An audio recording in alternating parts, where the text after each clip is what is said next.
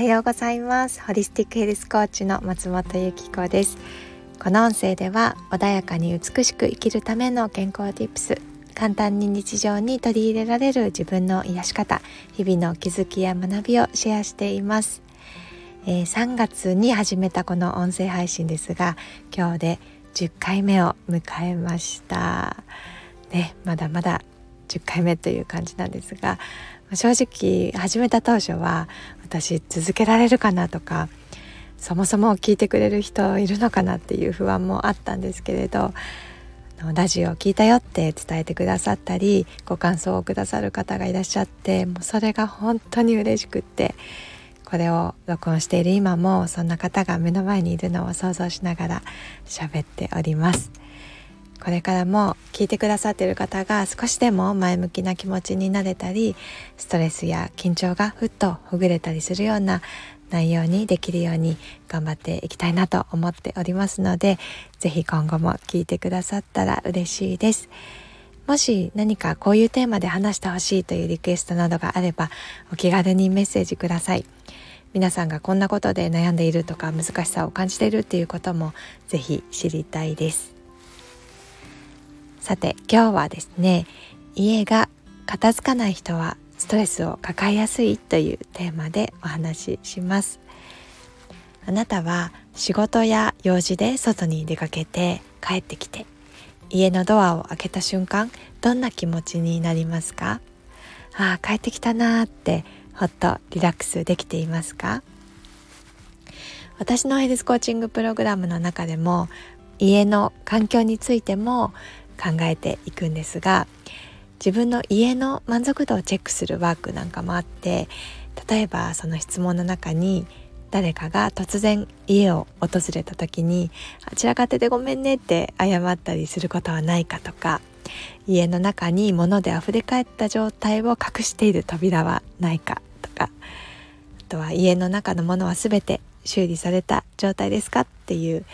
そういった質問に答えてもらうんですが、結構多くの方が、そう言われてみれば心からリラックスできてないなとか、今のスペースにそこまで満足してないかもっていう風に気がつかれて、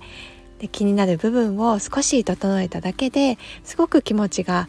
前向きになれたり、運気が上がったり、健康的な食事が作れるようになりましたっていう風に実感されている方も多くいらっしゃって、なので私はこの身を置く環境と私たちの心身の健康にすごく密接なつながりがあると感じています。よく部屋は心の状態を映す鏡だというふうにも言われますが、落ち着かない環境で暮らすと、やはりやる気も下がって、心にどんどんストレスが溜まっていきます。で、家が散らかった状態だと、掃除や片付けにもそれだけ多くの時間とエネルギーを使いますよね。何か仕事や育児などに追われた状態だと、掃除をする余裕すらもなくなって、つい後回しにしてしまって、そうやってやらなきゃって思うのもイライラの元になります。家が散らかった状態が深刻化すると、一緒に暮らすパートナーや家族との間でお互いにストレスが溜まって、関係が悪化してしまったり、汚れが溜まって不衛生な状態になって健康を害してしまうことにもなりかねません。なので、もし最近なんか気分上がらないなとか、集中できないな、イライラするなっていうふうに感じていたら、ぜひ身の回りを整えることをしてみてください。今日は私が普段意識している家を心地よい空間にする5つのヒントをお話ししたいと思います。まず1つ目はですね、自分にふさわしくないもの、気分が上がらないものを処分するです。前回の配信でも少しお話ししたんですが、服や靴、アクセサリーなどの身につけるもの、流行っているからとか、店員さんに勧められたから衝動買いしてしまったけれど、なんだかしっくりこない、安かったから買ったもののタグがついたままずっと着ていない、もしそんなものがあったら誰かに譲ったり、フリマアプリに出したりして潔く処分をしましょう。なんとなく選んだものって結局愛することができなくて、それを身につけてる自分自身にもどこか自信が持てなくなったり存在に扱ったりしてしまいがちです。自分が本当に気に入って選んだものを身につけたり、素直にこれが好きという自分の感覚を信じてあげることで、自分に自信が持てていつもご機嫌な自分でいられます。2つ目はパントリーと冷蔵庫の中身を整理するということです。今あなたの冷蔵庫やパントリー、食品が入った棚などに期限切れの調味料やお菓子、乾物、ぐちゃぐちゃで溢れそうになっているストック食材、 1,2 回使ったきりで眠っていたり、使いにくいって感じている調理器具などはありませんか？キッチンって毎日使う場所ですよね。なのでここが整うと食生活まで変わってきます。お料理がぐんとやりやすくなったり、自分に体に入るものを一つ一つ丁寧に選ぼうという気持ちになっていきます。ただ一気にやろうとするとなかなか取りかかれないので、今日は冷蔵庫の野菜室とか、冷凍庫とか乾物コーナーだけとか決めて少しずつやってみてください。そして3つ目はとにかく物を増やさないです。家がなかなか片付かないという方の多くが、物が多い、つい物を買って溜め込んでしまうという特徴があります。不要なものまで溜め込んでしまうことで、収納スペースに収まりきらなくて溢れ返ってしまう、そういった悪循環に陥りやすいです。で、あと私去年オーストラリアから日本に帰ってきて改めて感じたことが、日本ってファッションアイテムはもちろん高機能な便利グッズだったり、おしゃれなキッチン雑貨だったり、あとはオンラインショップも充実していて、なんかもうすごくお手頃な値段で、あとはもう届くのとかもめちゃくちゃ早いですよね。あとは子供向けのものも私はすごく戸惑いました。レストランでお子様セットを頼めばおもちゃがついてきて、あとガチャポン、ああいったものもずらっと並んでいて、もうそりゃ子供たち欲しくなるよねみたいな誘惑がすごくって、でもそういったおもちゃに限ってすぐに壊れてしまったり、もう数分遊んだだけで飽きてしまってゴミになってしまったりで、そういったように洋服でも100円ショップの便利グッズでも、なんかもうあらゆるものがとりあえず買って、使わなくなったら捨てればいいよねみたいな文化を感じる場面が多々あって、そういったところにちょっとモヤモヤしていました。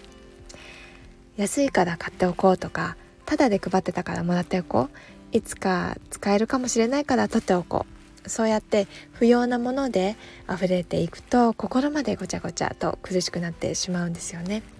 なので本当にお気に入りのものとか、長く愛せるもの、本当に自分にとって必要なものだけと下すことで、思考もシンプルになっていきます。4つ目は使ったら元に戻すを徹底するです。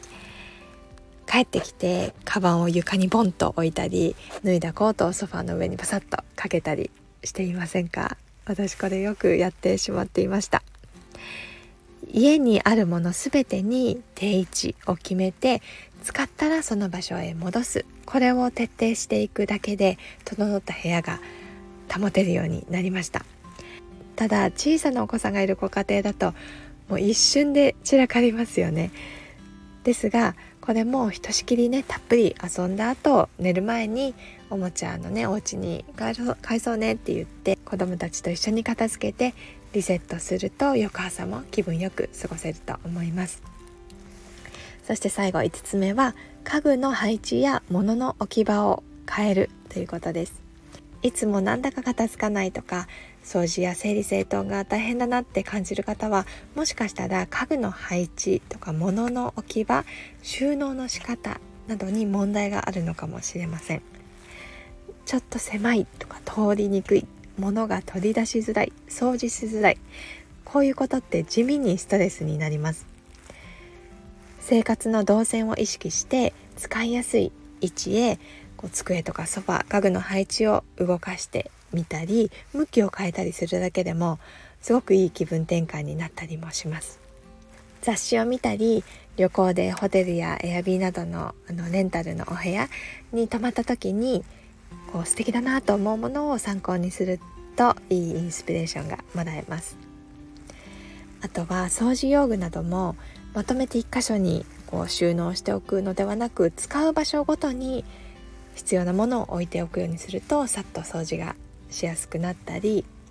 あと私は先日リビングに文房具を入れる引き出しがあるんですが、そこをちょっと整理しまして、なぜか私ハサミが2本も3本も入っていたり、出なくなったペンがいっぱい入ってきたり、なんかもうパンパンな状態だったんですよね。でそこを使う分だけもうあえて空間を残して余白を残して入れていったんですよね。そしたらとっても使いやすくなって、もうワンアクションで取れる、それが本当に気持ちよくなりました。こんな風に小さなところでもいいので、ぜひ毎日使うところから取り掛かってみてください。きっと気分が本当に一瞬で上がると思います。ということで今日は家が片付かない人はストレスを抱えやすいというテーマで、家を心地よい空間にするためのヒントを5つお話ししました。まとめると、まず1つ目のヒントは、自分にふさわしくないもの、気分が上がらないものは処分する。2つ目、パントリーと冷蔵庫の中身を整理する。3つ目、とにかく物を増やさない。4つ目、使ったら元に戻すを徹底する。そして5つ目は、家具の配置や物の置き場を変えるということでした。もしあなたがやることがたくさんでどれも中途半端になってしまうとか、なかなか集中できなくて意識が散漫になってしまう、あとはイライラして食欲がなかなか収まらないっていうことがあったりしたら、まずは身を置く環境を整えてみてください。これってすぐに取り掛かれる上に即効性があって、効果をすぐに感じやすいというメリットがあります。ですのでぜひ試してみて気持ちの変化を感じていただけたら嬉しいです、では今日も最後まで聞いてくださってありがとうございました。今週はゴールデンウィークですよね。どうぞ楽しい連休をお過ごしください。また来週の音声でお会いしましょう。